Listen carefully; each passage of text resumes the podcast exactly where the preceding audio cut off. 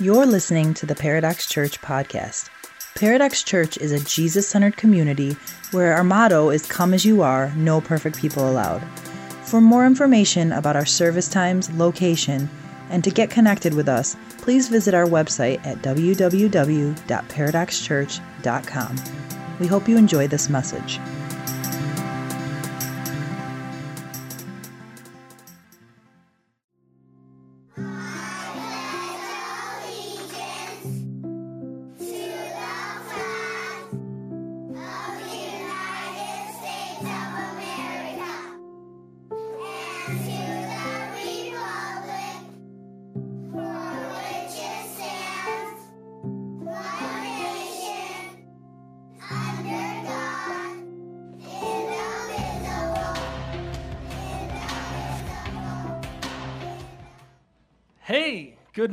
Morning, church family. How are you?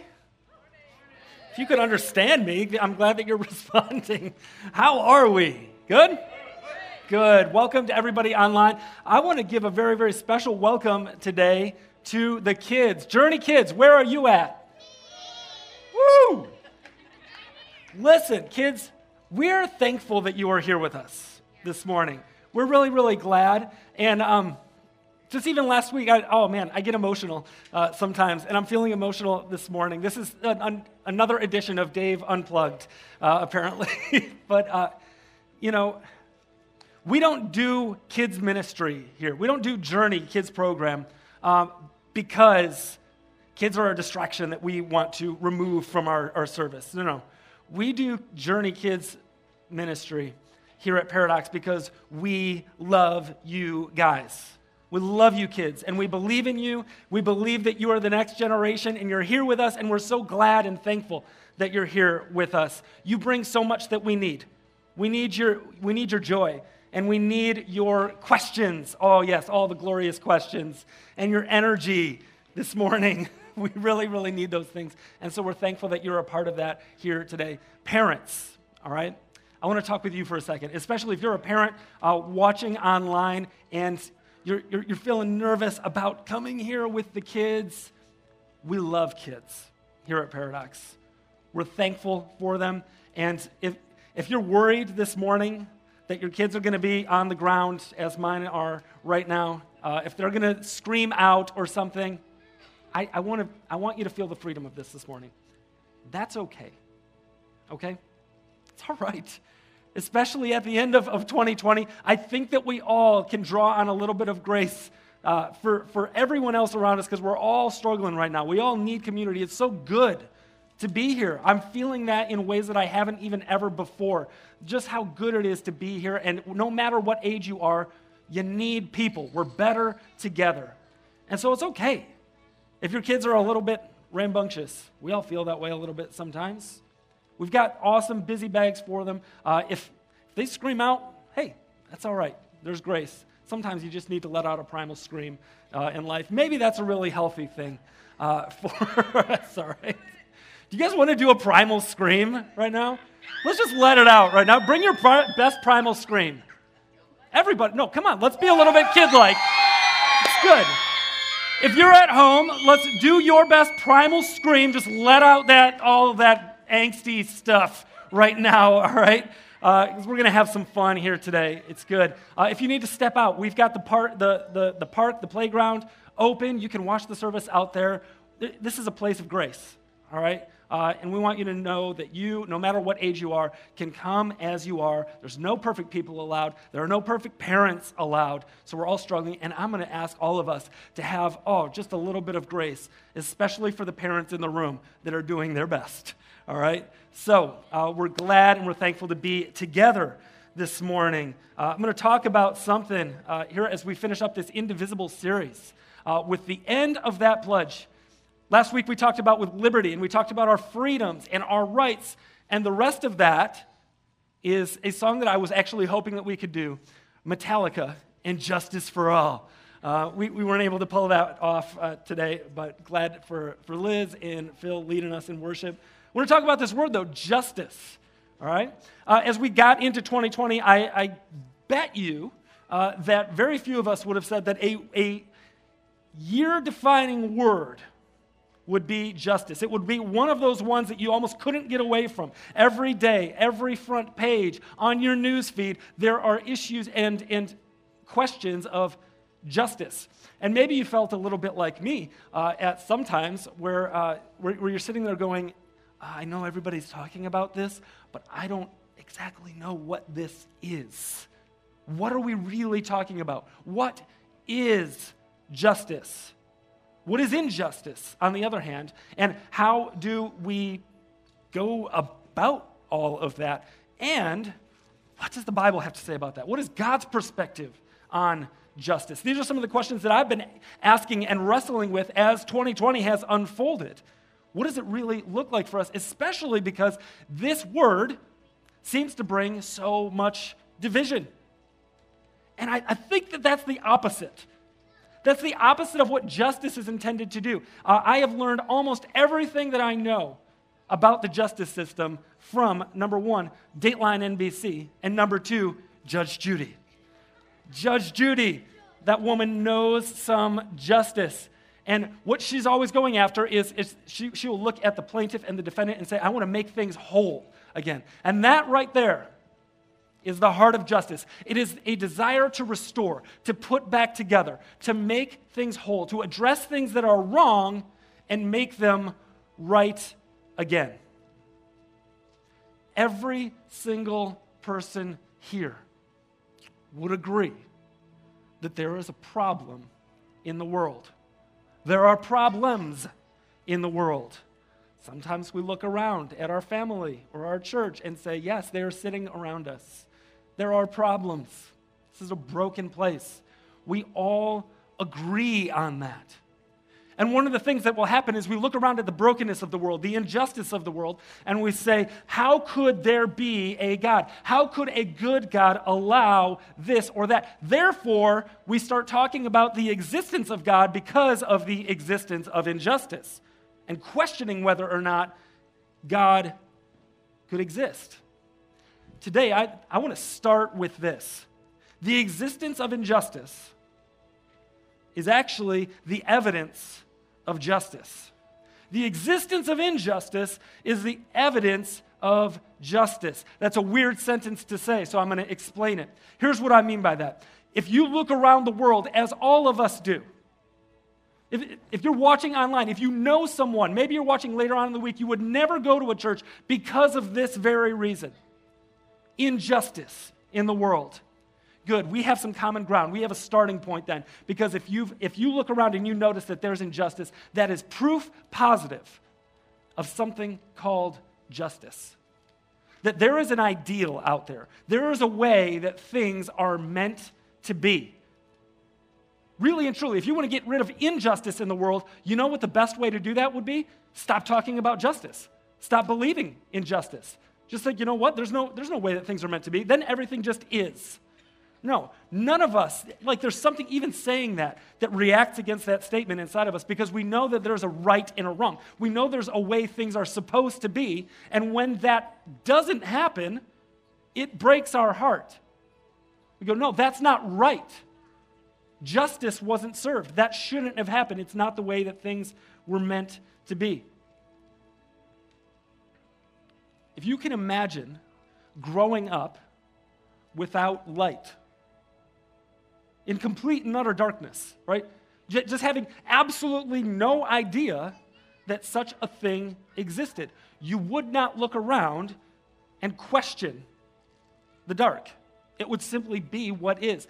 But because we have seen light, because we know there is something else available, we look around at times and we go, man, look at the darkness. Look at the brokenness. The very existence, the thought inside of our heart that goes, things aren't right, there's a problem, drives us to say, things aren't the way that they are meant to be. So we can't have this conversation, as many try to do, apart from the God conversation. It's very much intertwined with justice. Dr. Martin Luther King Jr. said, Injustice anywhere is a threat to justice everywhere. I want to, I want to say it a little bit differently.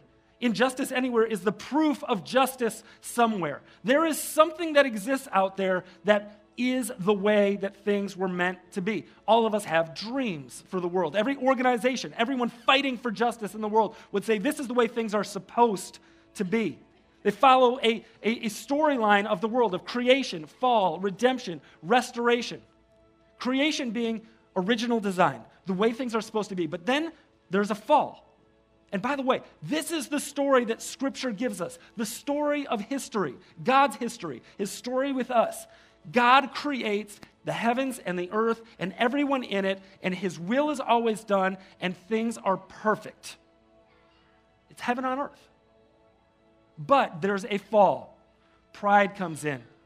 Desire for, for fulfillment outside of God comes in, and suddenly the world starts to unravel. A problem happens. And from that very moment on, Jesus is always in God's mind. God starts working a plan to redeem, to put things back together, to make things right again, and he does it in Jesus. The, the final blow is delivered in Jesus, and now we live in light of Jesus, looking forward to the day when he will return and restore all things to the way that they were meant to be. Every single good story has these elements. This is the way things were supposed to be. Here's the problem. Here is what has been done, or we are doing to fix it, and someday this is what we want to be true again. That, my friends, is justice. It's the story, it's identifying what is the problem, but that often is the problem. We struggle to identify the problem because we don't agree on who gets to define the problem and who gets to define the solution. So, what was intended to bring people together and unify as we heal and restore actually ends up creating some division. Existence of injustice is the evidence of justice. And as followers of Jesus, as Christians, we define justice not by a party, not by principles, but by a person. There are some that would, that would say justice is a political issue. It's a social issue. No, as followers of Jesus, we say justice is a spiritual issue, and we don't get to define what the problems are or what the solutions are. That lies outside of us. It lies outside of any political party or platform or philosophy or organization. Our view of justice ultimately goes to a person outside of us. That's what's called objective. Subject is, is, is is subject, subjective is subject to me, my preferences, my experiences, is, which is what many are basing everything on. Our entire belief system based on experience, lived experience. we say, no, no, there is objectivity outside of us. Granted, we have to sometimes acknowledge where we stand in history, that we are subjective people as we pursue God's objectivity. But we define justice not by our own feelings, not by our observations, not by our political leanings. We define justice by a person being God. Justice is who God is, it's what God does. It's so ingrained in his nature that everything and anything that God does is justice.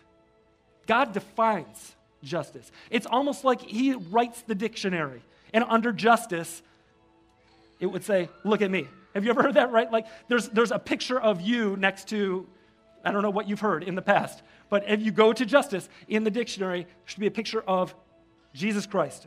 It's who God is, it's his character.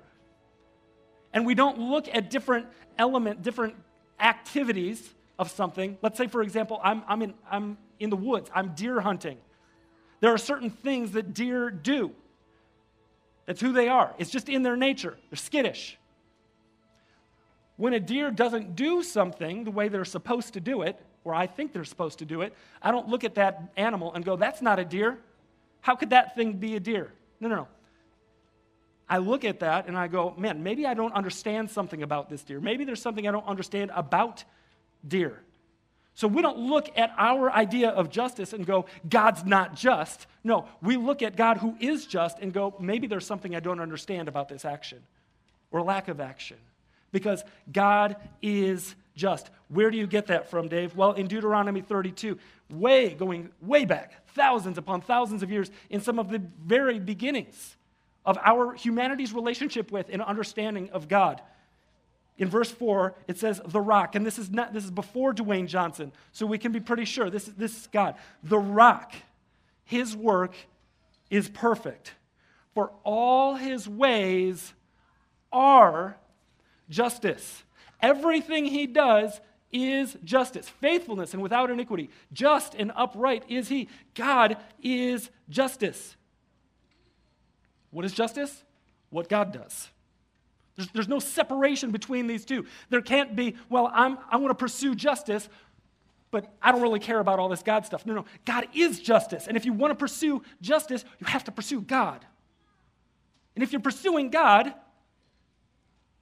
you should be pursuing justice. These two things cannot be separated. Going back even further to the book of Genesis. Genesis is a book that means beginnings. This is the beginning of time, the intention of God when He created everyone and everything. In chapter 1, verse 27 says, So God created man in His own image. In the image of God, He created him, male and female, He created them, and God blessed them. And God said to them, Be fruitful and multiply, and fill the earth and subdue it, and have dominion over the fish of the sea, and the, over the birds of the heavens, and over every living thing that moves on the earth.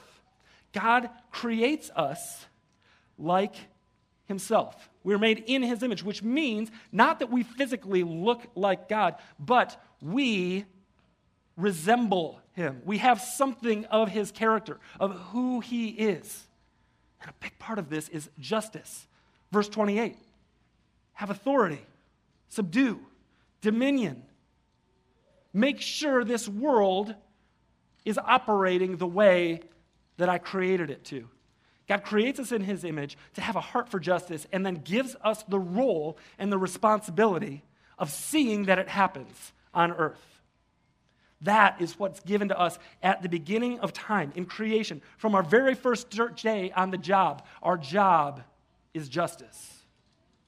To represent him, to be his image bearers on the earth. It, in the same way that if we want to know what justice looks like, we should look at God if a watching world wants to know what God is like, they should be able to look at us, his image bearers, those that are representing his heart here in the world. Ephesians chapter 5. We've been going through this book of Ephesians together over the last several weeks. And this is exactly what uh, the book of Ephesians kind of reiterates, starting in chapter 5, when it says, Therefore, be imitators of God as beloved children. Walk in love as Christ loved us and gave himself up for us, a fragrant offering and sacrifice to God. We are called to be imitators of God. If God acts justly and we look at God and we are supposed to imitate him, then it would follow that we are called to act justly because we imitate him, what he does, what and who he values, the things he cares about, the, the, his perspective on pain problems, issues, people. Our hearts should break for the things that break His. We should be caring about and living for the things that Jesus cares about and lived for. We should be working towards the goals that God is working towards. We're called to be imitators of God in all of His ways. Let me say this. A lot of times there, there's this division that comes in because we talk about justice and we talk about God over here, but you can't pursue Jesus without pursuing justice. They're, they're inex, inextricably linked together. Some of us would say, oh, no, I'll, I'll, I'll, I'll care. I, I care. I want justice to happen in the world. But Micah 6 8, listen to what it says. This is a very, very uh, famous verse of the Bible. Um, it says, He has told you, O man, what is good. And what does the Lord require of you? What does the Lord require of you? But to do justice, to love kindness, to walk humbly with your God. Listen, th- many times we end up treating things like this as a nice add on. Even, maybe even the thought is coming up in your mind oh, are you saying that I'm not a Christian if? No, no, no. I'm not saying that at all. The defining part of our relationship with God, our standing before God, is Jesus and his finished work on the cross. Jesus is justice served. There was a fall, a brokenness on us. Jesus steps in, takes that punishment, and makes everything, including and especially our standing before God, right again. Justice served. But now, as a response out of that, God says, What, what do I require of you? It's not an add on. If you love me, if you are called to look like me, then love justice, kindness, do what's right, do good, pursue mercy. That's who I am. And if you love me, if you want to follow after me, these are the things that we should be following after as well. There's, this, there's almost a scathing passage in the book of Isaiah. And I want to just share a couple of sections from you. And I love the way that the message version writes it. It's, it's not an exact translation, but it's meant to kind of bring out the heart of so much of what is being said. Uh, and I just want to read a little bit of this for you. It's in Isaiah chapter 1. Because sometimes we, we do, we see that there's a problem.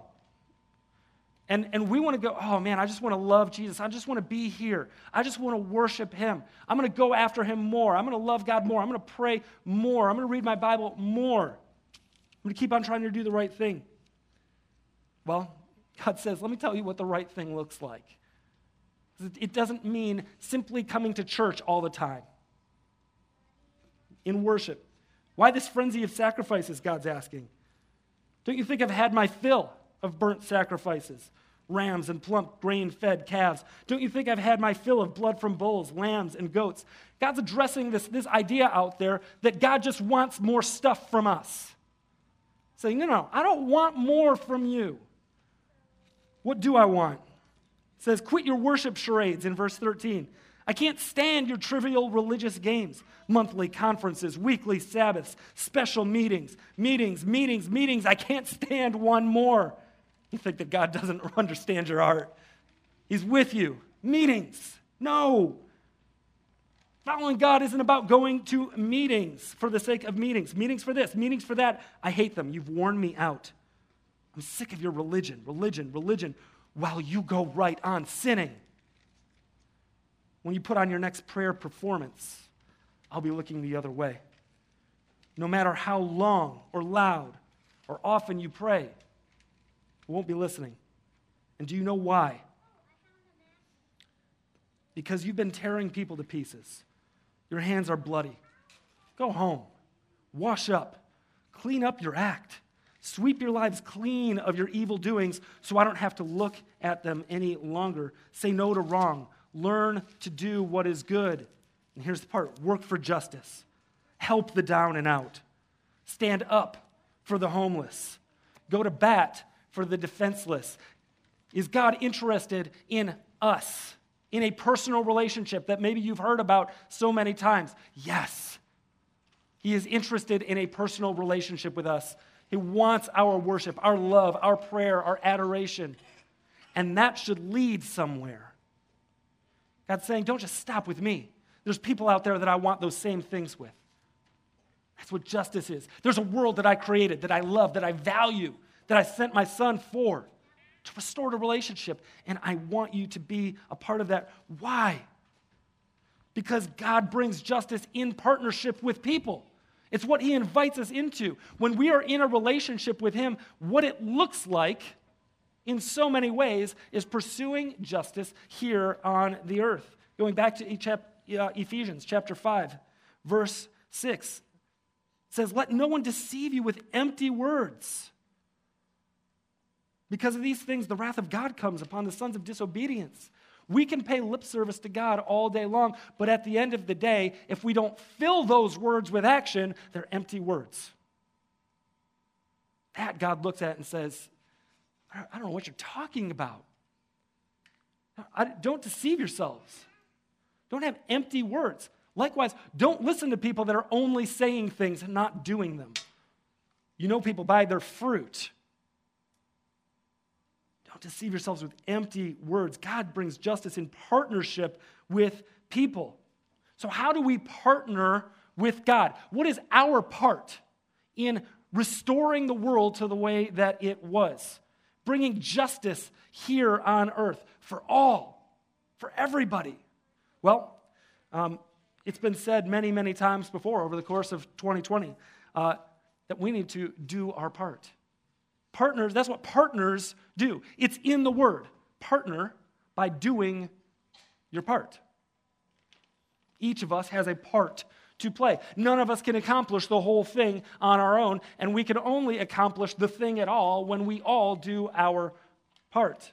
Without any one of us, a part is missing. Partners do their part. So I want to spell out what it looks like to play your part, to do your part for you. All right? This is these are the kinds of things that just bring me joy. All right? So how do you play your part? in bringing justice here on earth? Well, that starts with P, and it is pleasing the Lord. Pleasing the Lord. Ephesians chapter 5, verse 10 puts it this way Try to discern what is pleasing to the Lord. Again in verse 18. It says, Don't get drunk with wine, for that's debauchery, but be filled with the Spirit. So we can fill ourselves up with two different things, right? We can fill ourselves up with wine, and then you act a certain way. Okay? Some of us act happy, others act sleepy. Uh, okay? when you fill up on this, something comes out. That's what he's saying. Now, if you want to follow God, you fill up on something else. You fill up on the Holy Spirit, and out comes justice. What you fill up with is going to come out. That's when it, when it says, discern what is pleasing to the Lord. So many of us live our lives just trying to go, man, what, what would feel good? What do I want? What about me? Where am I going? What should I be doing?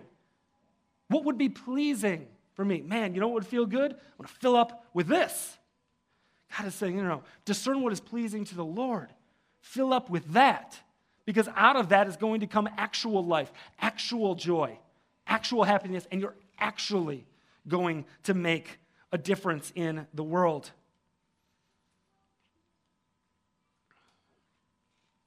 I was, I was thinking this week that love, right? Do you remember? Maybe, maybe you've pursued a relationship with somebody before. Do you remember what it was like to, to love them and pursue their love? In so many ways, it is figuring out what is important to them. What do they care about? How can I win their heart, so to speak? Discerning what is pleasing to the Lord. This is one of the ways that we love God is go, man, God, what do you care about? What do you, I want to love you by figuring out your heart, pursuing your heart. And if this is what you care about, then I want to pursue your heart and love you by going after the things that are important to you by pleasing you. That's what it means to please the Lord. Again, this is not about our identity. This is not about our standing with God. But because we love God, the Bible says that we love God because He first loved us. So this isn't earning His love, it's pursuing His heart. And there's a difference. There's a difference between those two things. We want to live out of gratitude by pursuing His heart in a loving relationship. And P is also not for pretend. It's not for pretend. I don't speak so much. I, I, I, don't know what's real, what's pretend, but out there on social media, you, you have a hard time believing that everyone cares so deeply about everything that they post. I will be the first one to say, I can't care about all that. I can't, like, my heart just can't take it. It's too much. It's too heavy. I cannot care about all these things. And if I don't actually care, because I can't actually care, what am I trying to do out there? What am... Mike is listening live while watching live, apparently. I thought that maybe at first he was like listening to some sort of uh, some GIF or something like that. I don't know what was, what was going on out there. But, all right, listen, we, when we fill up with something, it's going to make its way out, right? It's going to make its way out. And what you're full of is going to come out. And if you don't actually care, it's going to be hard to look like you care. You might be able to pretend for a little bit. You might be able to fool some people, but pretty soon you're going to get snuffed out. People figure that out. Authenticity, transparency, it's very easy to know what someone's actually about because you look at their life and you see it. When we make our lives, man, I just want to fill up with you, God. I want to pursue the things that are important to you. I want to please you. I don't want to pretend. That is the starting point of pursuing justice because what we fill up with is going to come out. We want to discern what is pleasing to the Lord. If you feel like today you don't actually care, listen, that's okay. A very great first step in actually caring is admitting the places where you really don't. This is called repentance. Confession that leads to repentance. God, I don't care about the things that you care about. I'm sorry. I know that you love me still. I know that you are calling me to care more and experience more life. Would you show me the ways that I can do that? You ask God. Scripture says, and if anyone needs that wisdom, ask God for it. He's faithful to provide. We can go to God and say, God, I, I feel convicted. I don't care about the things on your heart. Would you, would you, I give that to you. Would you show me the things that are important to you? You can ask God for it. You can listen to the voices of people that are suffering. Now, I, I want to say that. That's important. Listen to the voices of the people who are suffering, who are experiencing injustice. There's a whole lot of voices out there from people that aren't suffering or speak on behalf of somebody else. We don't get to speak on behalf of somebody else. We, we can't share lived experience when we haven't lived it. It's not lived experience that way. When we go to people who are actually experiencing something and we say, What is the problem? What is on your heart? How are you suffering? How could we help? Then we could start to get somewhere. Then we actually start to maybe care. Because it's not just an idea, it's embodied now. We can ask, we can listen, we can read on about things. Sure, we can increase our exposure to people and places where there is suffering in the world. I guarantee all you have to do, Mike mentioned Central Detroit Christian. It's a great organization. We love them and the work that they're doing down there. Go there. Spend some time. We just went down there.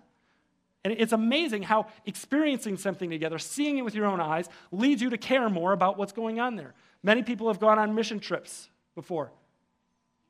Something crazy happens. You go to Haiti and you come back with a heart for Haiti. You see it. You love those people. You love what's going on down there. You actually care in a way that you didn't before. It wakes up our heart. And that's exactly what Ephesians 5, verse 11 to 14, calls us to do. The A is awaken. Take no part in the unfruitful works of darkness, but instead expose them. For it is shameful even to speak of the things that they do in secret. But when anything is exposed by the light, it becomes visible. For anything that becomes visible is light. Therefore, it says, Awake, O sleeper. Awake, O sleeper. If 2020 was anything, we, we talk about, man, everything's being shaken right now. There's this shaking. And you want, to, you, you want to know one of the ways that you wake up? I remember my dad used to come into my bedroom when I was sleeping and shake the bed. It was irritating, but it worked. He would flip on the light. Oh my gosh, I, I couldn't stay asleep when the bed was shaking and the light was being flipped. God, our good Father, is allowing some shaking in our world. He's flipping on the light to expose the darkness and wake us up. The church in America, for a long time, has been sleeping to the things that really matter. Meanwhile, we go about our religious stuff. And it's time to wake up. It's time for me to wake up to what's actually going on in the world, to the things that God is doing. It's time to wake up and get out there and live. Instead of sitting in here, and I'm, I'm sorry, like sitting in here in the dark. It's dark. It's dark in here, it's dark out there. How is God flipping on the light? How is He exposing the works of darkness? How is he shaking things up to wake us up to the things that we should be pursuing and living? I think one of the ways that we expose the works of darkness is by living it out. When anything becomes light, it says, it exposes the darkness. Have you ever noticed that you, you, know, you notice different things when you watch uh, movies, for example, with different people? Sometimes I'll watch a movie uh, with, with, with my parents or with my children in the room, and suddenly you become very aware of the things that are in that movie. Are you with me? Okay? They're here. You, you become very aware. You're like, oh my gosh, right? Why? Because the presence of light makes, exposes the darkness. We see things differently when someone else is in the room, when there is a different person. We are called to be light. If we're following Jesus, we're called to live out his ways, and in doing so, it brings light into the darkness and exposes the darkness by being different from it. For years and years and years, the role of the church has been try to be as similar to the culture as possible. We use words like relevant. It's good to be relevant. It's good to meet people where they are. We certainly want to do those things. However, we are coming to a point in history where there, there is a growing chasm. I don't know if you've looked around. There's a growing difference between the worldview and the lifestyle of those that would say, Yes, I want to follow Jesus, and those that are saying, I want nothing to do with him. And our role is not to be as similar to the darkness as we can. Our role is to be light in a dark world and thereby expose darkness for what it is, simply by being it, simply by being light. That's what we do. Light doesn't shout out, Look at that darkness! It's so dark. Light just bees light. Light's not the, the, the ultimate call out culture. Light doesn't judge. Light bees light. And in doing so, it drives out darkness. Rob Bell actually said, said it really, really well. Uh, many things I don't uh, agree with that he said, but one thing that he said uh, many years ago now is why blame the dark for being dark? Isn't it far more helpful to ask why the light isn't as bright as it should be? I love that pr- approach. It's time for us to wake up. Sh- we're being shaken. Flip on the light and start to live this out and bring light into a dark world. When we do that, we redeem the time. That's our, we do our part by pleasing the Lord, awakening and redeeming the time. Ephesians 5, verse 15 to 17. And I'm going to start moving here. Look carefully then how you walk, not as unwise, but as wise, making the best use of the time, because the days are evil. Therefore, don't be foolish, but understand what the will of the Lord is wonder what, what our lives would look like if we, if we just said, What is the best use of this time? Now, does that mean that we always have to be productive? That we always have to be doing something? Does that mean that, well, why would I sit around and read my Bible when I could actually get out there and make a difference? No, no. Sometimes the best use of your time, all the time, the best use of your time is going to be spending time with God. We don't, we don't do our part by neglecting our relationship with God. Remember, we fill up so that it comes out. But what is the best use of our time? What if every Tuesday night when I sat down to do my fantasy, uh, you know, pickups, I said, oh, is this the best use of my time? When I'm working on a trade, right? Is this the best use of my time? What would the best use of the time? Why? Because the days are short. We don't have forever. We're very aware of that in 2020. Life can't be taken for granted. Nothing that we have, no, no day, no person, no gathering there's nothing that can be taken for granted. The time sometimes can be short. You make the best use of it. We redeem the time. Some of us are sleepwalking, but we wake up and walk in his ways. God has created us and designed us for good works. What? So that we would walk in them. I wanted to share a story with you about a friend who is doing just that.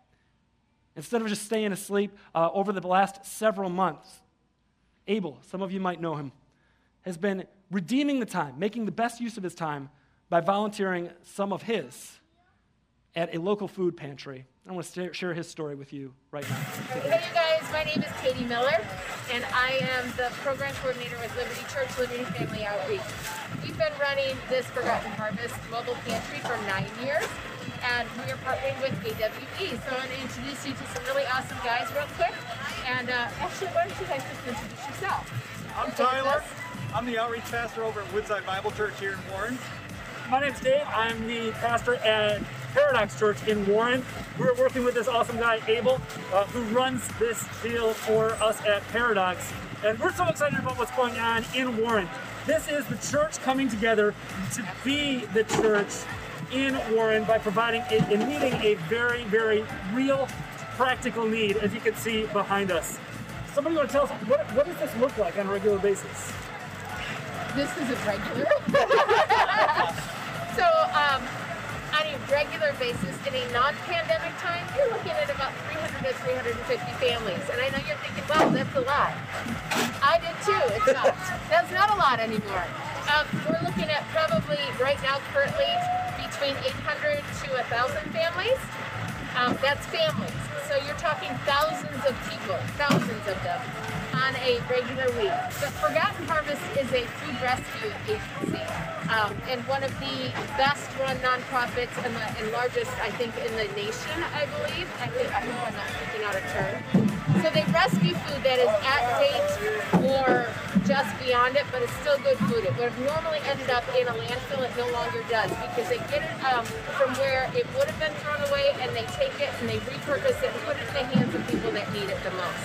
So this is enough food to hopefully make some meals for a family for at least a week to a week and a half, depending on how many people are in your home. But this is an opportunity to not just meet that tangible need. This is a, a an opportunity to to really build relationships with the community, with each other, and and to share the love of God. I really like the fact that this partnership is now not just us, us as one church, us as one location. It is the entire community, all the Warren churches coming together to serve Warren and Metro Detroit. Uh, and we're going to try to reach out to beyond all the other um, food drives closed down. And Forgotten Harvest is taking on the brunt of everyone who is in need in Metro Detroit.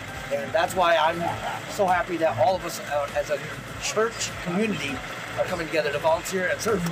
Absolutely. The collaboration with this, you often don't see in communities, so I'm so excited to have multiple churches come together and serve the community the way that we are. Amen. And I thank God for the work that Katie has already done for this. So, Definitely, job. definitely.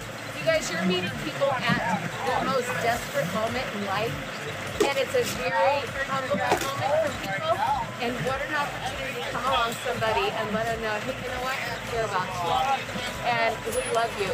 And if the opportunity rises that you can pray with them and let them know that there's a God that loves them and cares about them in these big and small moments, then you get that opportunity to change his life beyond. So the food is temporal, but what you can give them is so eternal. I'm so excited that this is Yeah. not just one spot. This is this is the whole community. So if you would like to be involved, we would love to have you be involved. First of all, if you are in need of food or know of someone who needs food, we are here every Monday morning from 8, 9 a.m. Uh, volunteers show up a little bit earlier than that. 9 a.m. until noon, you can come by, grab some food, no questions asked. All right, we'd love to serve you in that way. We're gonna ask your name and things like No judgment. No judgment. No No. judgment. all right. But if you would like to volunteer, maybe you've got kids at home and you want to teach them a little bit of community service, bring the kids out. They're welcome. Maybe you're looking for a service project with your group. um, Company, or- or- corporation. yeah, absolutely. Company or corporation. Come on out. Again, show up a little bit before 9, 8, 8.30. Uh, and we've got so many opportunities for you to be involved. You can click on the link that is below this video to get involved and sign up to serve. We'll look, we're looking forward to seeing you.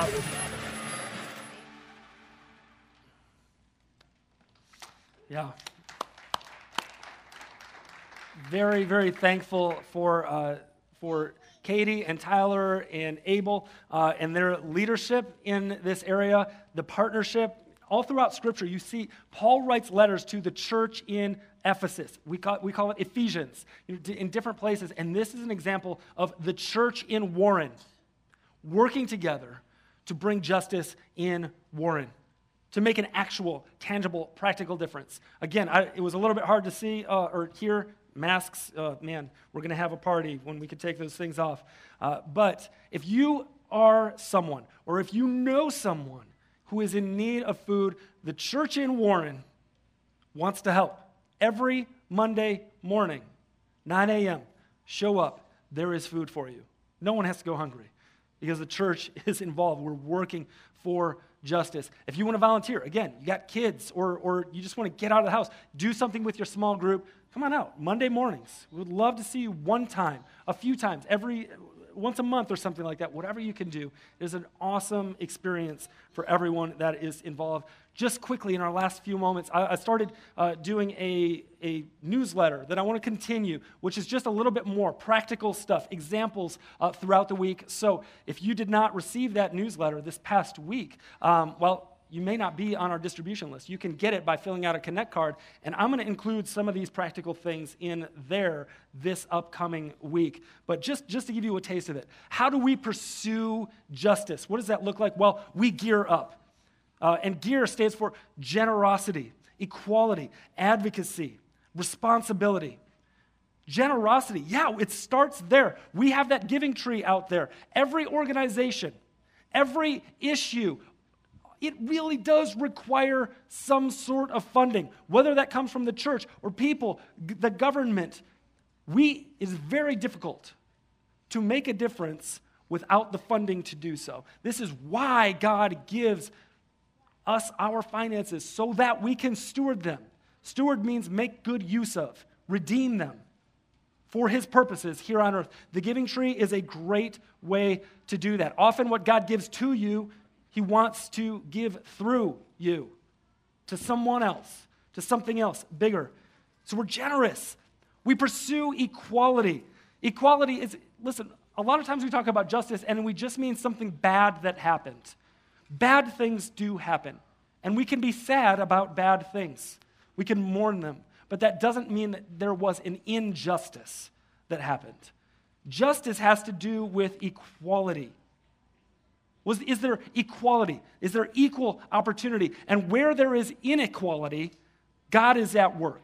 God wants to address that, remember, because God is a God of, of justice. So we, as his partners, want to look for the areas of inequality to work to address those things. Advocacy. One of the ways we do that is by adding our voice. That is what advocacy is.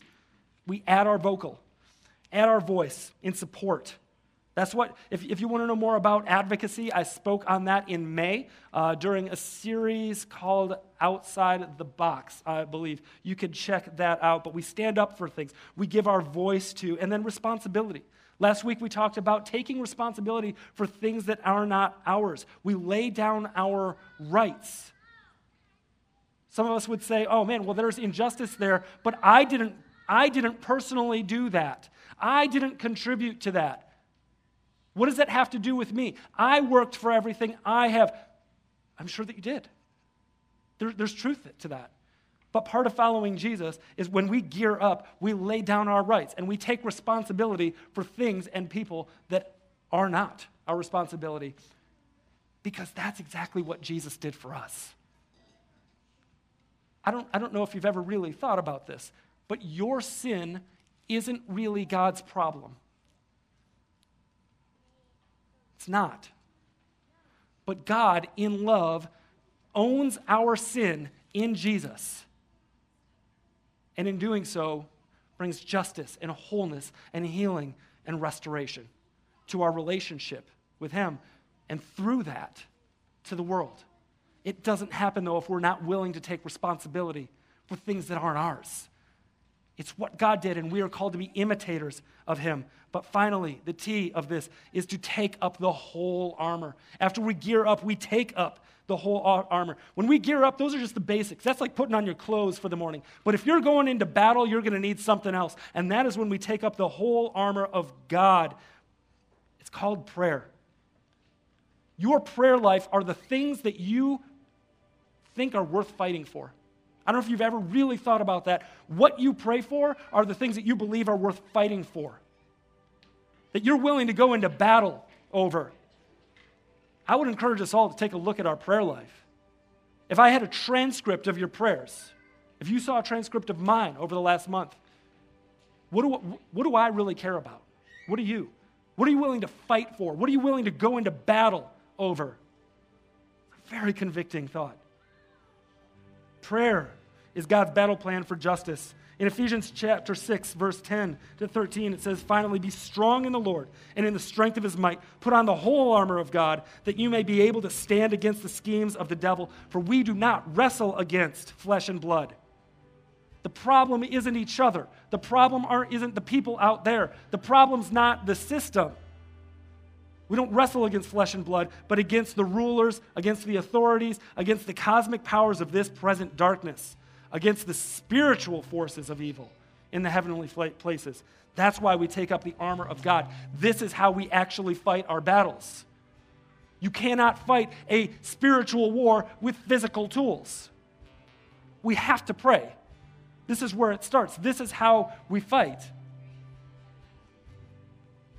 Prayer God's battle plan for justice. I don't know about you, but in 2020, I've come to realize that there is not a lot I can do about a lot of things.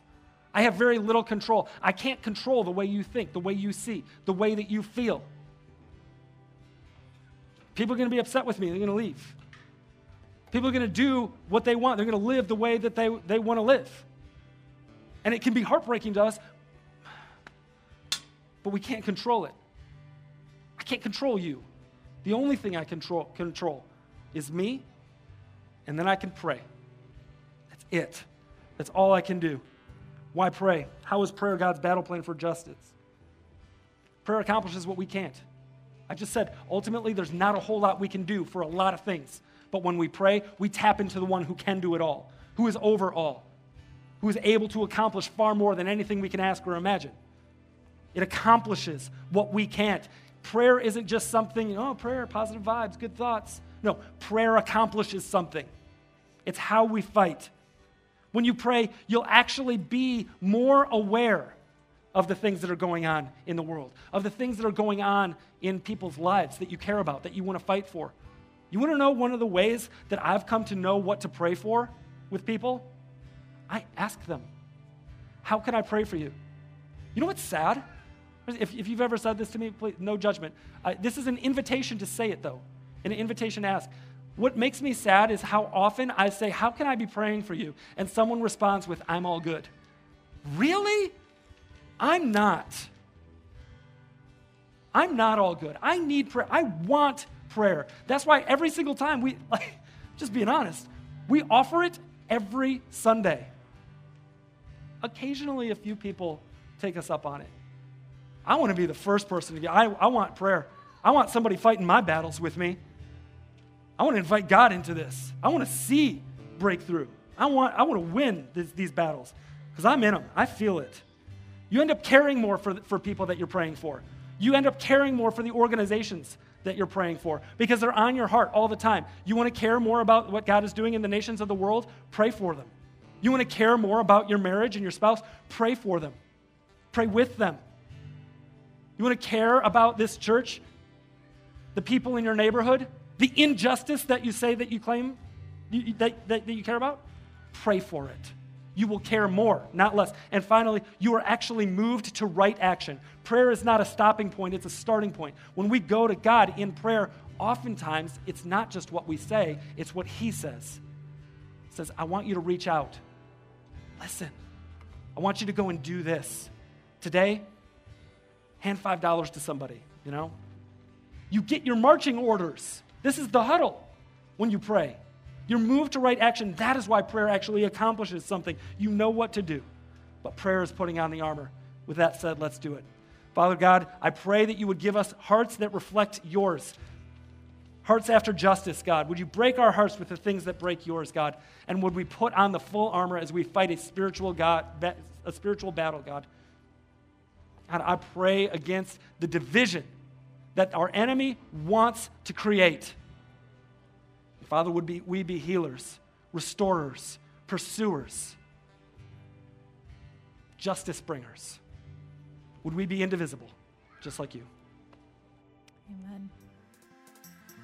Thank you for listening to the Paradox Church podcast. If you want more information about us or to just get connected, please visit our website at www.paradoxchurch.com. We would love to hear from you.